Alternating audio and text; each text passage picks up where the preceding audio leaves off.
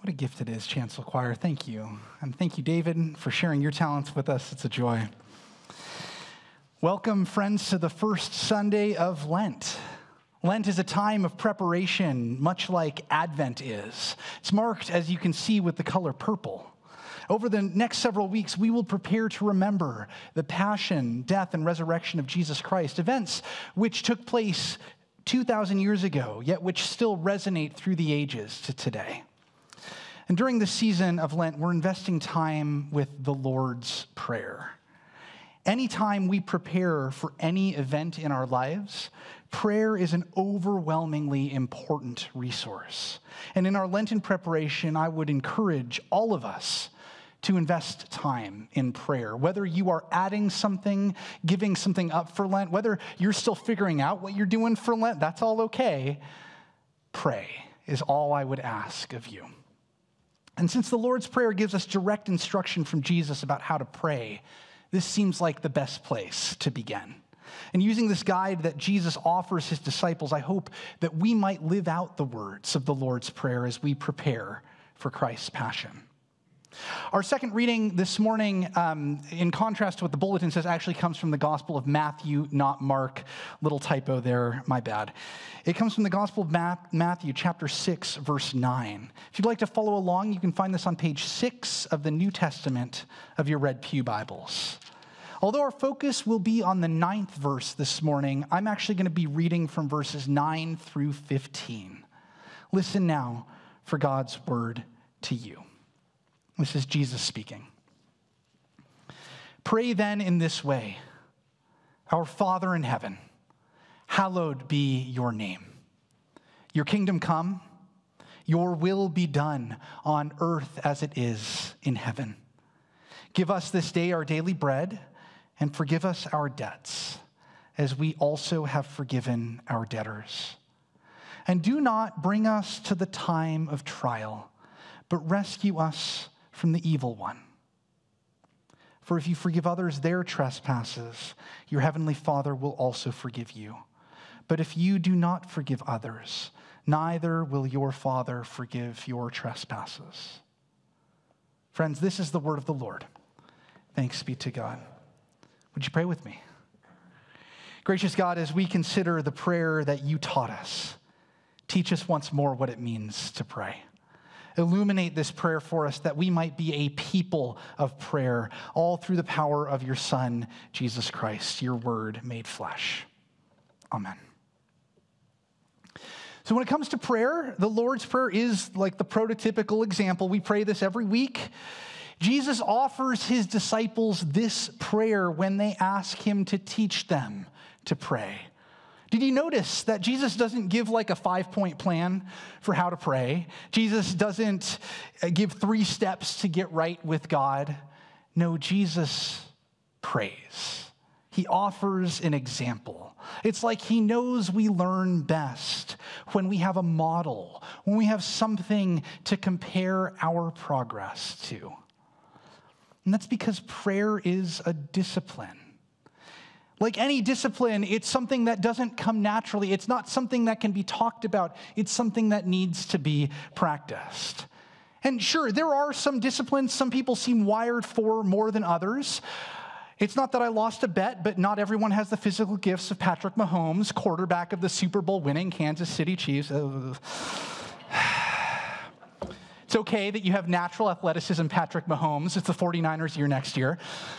But uh, Mahomes had to physically train his body. He didn't just wake up one morning and become a great quarterback. He may have had the natural gifts, but he also hits the weight room. He also practices.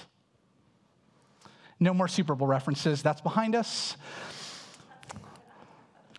Even if you are wired for prayer, even if for you it's a discipline that comes naturally, it still takes practice. Some of us are faithful prayers. Some of us wake up early to take our list to God. Others of us, though, struggle to pray on a consistent basis. Uh, in Bible study this week, I, I, attend a Wednesday morning Bible study, um, which is capably led by Gene Bruce. Thank you for your leadership, Gene. Uh, one of the things that we talked about was prayer. And one member shared a story, a, a joke really, about how one day church elders got together to talk about the budget. And one suggested that the first action item should be prayer, to which the pastor responded, Has it come to that then? Thank you, Jay, for given me some material for the sermon. Appreciate it. Uh, so, so we laugh, but I think that many of us do treat prayer this way. We find ourselves turning to prayer as a last resort, as a quick fix. We send up prayer flares in times of emergencies. And these emergencies can run the gamut, they can be mundane. God, deliver me from this test I didn't study for. That was a prayer I prayed frequently during college.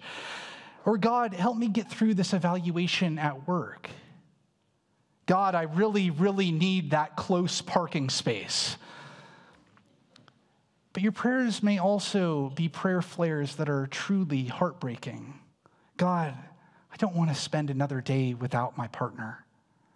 God, I need my parents to understand me. God, I need deliverance. I need to get the results of that medical test back, and I need them to be good. It isn't wrong, friends, to cry out to God in times of great need, whether that need is as mundane as a parking spot or whether that need is as heartbreakingly intimate as medical tests. You might have heard the saying, there are no atheists in foxholes. When our lives or our livelihoods are on the line, it can feel like we're being besieged. And it should be one of our first reactions to pray, to lean on the relationship we have with God.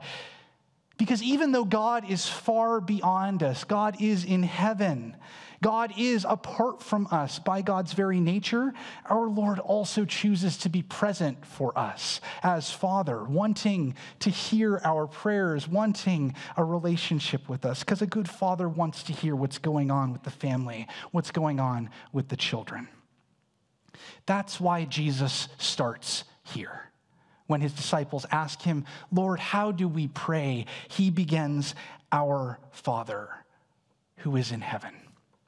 This is the tension that lies at the very heart of our relationship with God. God is both a heavenly parent and also the one who is a heavenly parent, who is far beyond us, who is as separate from us as creator is from creation. Now, of course, God is beyond gender. The language of father does not somehow suggest that God is somehow male. The way that, that I see this, that, that it's come to be meaningful for me, is that in our world, fathers have the capacity to help create a child and then leave. Fathers have that ability to have nothing to do with the child apart from the divine act of creation that goes into it. Mothers are biologically more connected to the child just by their very nature, having to spend nine months nourishing the little one in the womb before giving birth. A father needs to choose to stay in order to know the child and to be known by the child.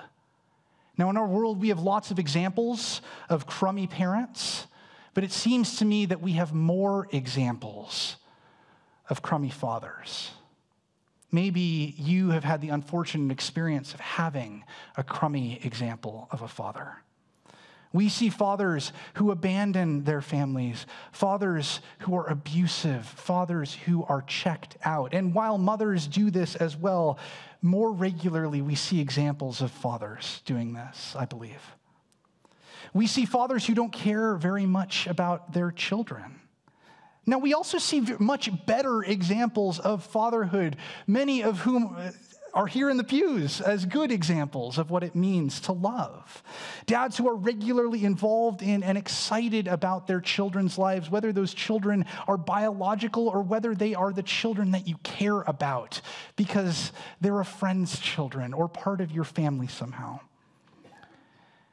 we see dads who commit to caring for their children even after their spouse leaves or passes away. And I think that these examples are noteworthy in part of how many crummy dads there are in our world.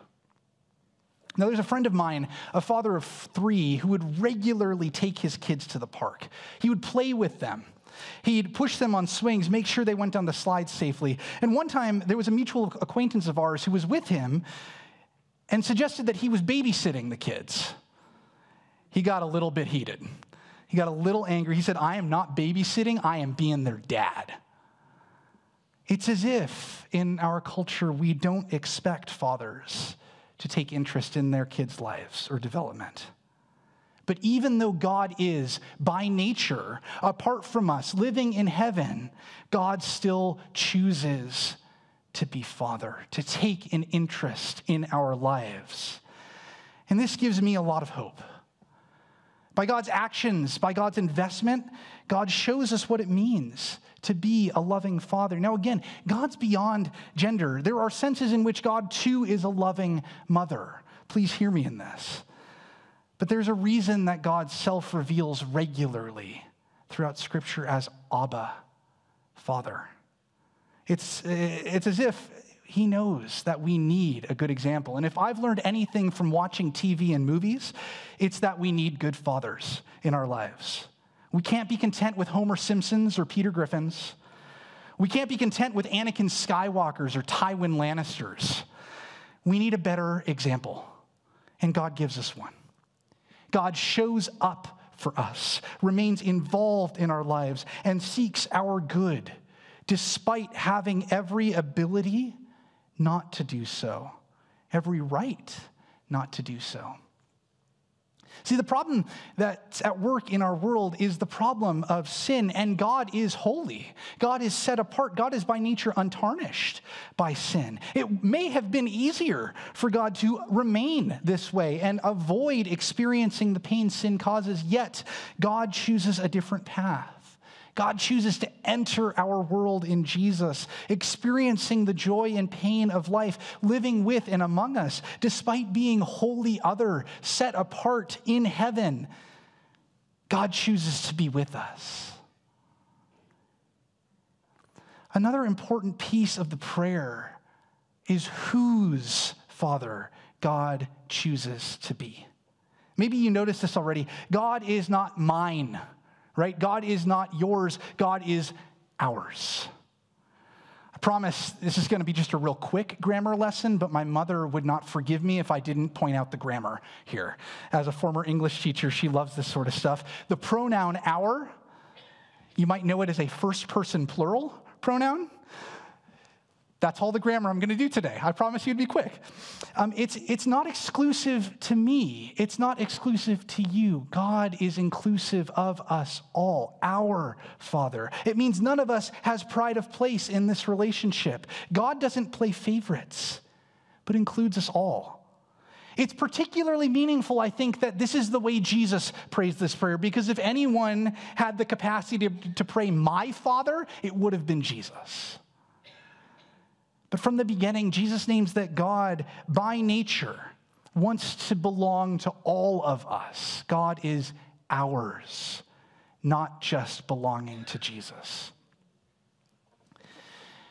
We can think of this Lord's Prayer that Jesus shared with us as similar to like a professional weightlifter showing us how to bench press or how to squat. Jesus is going to be doing it with a lot more of those weights on the, on the crossbar than I think we're able to handle at first. Jesus is showing us the prayer in all its glory, and we are training with it. We are learning how to pray. It, it, and by showing us this prayer, Jesus is also showing us how much more we can grow, how we can aspire to pray.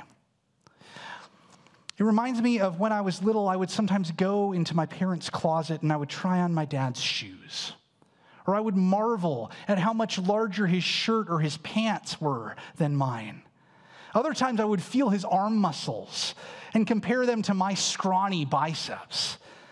It seemed like I was always too small to wear his clothes, to wear his shoes. It seemed like I would always be weaker than him. Now, I haven't tried to arm wrestle him lately. I don't know how that's going. But I do imagine that his shoes and his clothes would fit me better now that I've developed, now that I've grown into the person that God has created me to be. In fact, it's fun to watch my two year old now, who does the same thing with my shoes, and they look like clown shoes on him. It's funny how the circle of life works. I share this with you because theologian and scholar N.T. Wright compares praying the words of Jesus in the Lord's Prayer to wearing dad's too big suit. It doesn't fit us as we are now, but we can grow into it. Just as we can anticipate physical growth throughout our life, growth that develops our bodies and brings them to adulthood, we can also anticipate spiritual growth throughout our life. This spiritual growth will shape and form us, transforming us to become more like our older brother, Jesus Christ, to be able to pray the prayer he taught us, and to mean every word just the way he did. Praying the Lord's Prayer now for some of us may feel a little bit like wearing clown shoes. It may feel a little bit like wearing clothes that are a little too big for us, wearing clothes that were made for someone who's completed spiritual development. However, even if we look a little bit silly, as if we're playing dress up, even if we sound like a child trying to imitate an adult she admires without quite knowing what she's saying, even if we look like we're trying to lift weights that are a little too heavy for us, we're still invited to wear these clothes. We're still invited to pray this prayer, to use these words. We're still invited to try and lift the weights that Jesus models for us. After all, in learning to pray, we have to begin somewhere. It's like learning a foreign language. You have to start trying to pray the prayer. And in order to grow into the words of the Lord's Prayer, in order to grow spiritually and be able to wear the garments of prayer without looking like we're playing dress up, we need to have the discipline to invest in the relationship.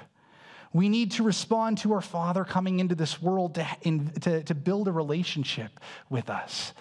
God is not just a babysitter. God is the one who desires to love us, to know what's going on in our lives. And the way we do this is through prayer. Yes, it is through the emergency flares we send up, but it's also through the day to day conversation, sharing with God about our lives, listening to the heart of God, and being formed by the relationship that we invest time in. It's remembering that although God is by nature apart from us, God chooses to be with us as Father, wanting a relationship with us. So, friends, may we turn to God in times of joy and need. May we turn to God when we are overflowing with words, but also when we have nothing to say and just want to sit in the presence of God. May we pray in silence and also pray in speech, knowing that God, despite being in heaven, desires to belong to us as Father. May it be so. Amen.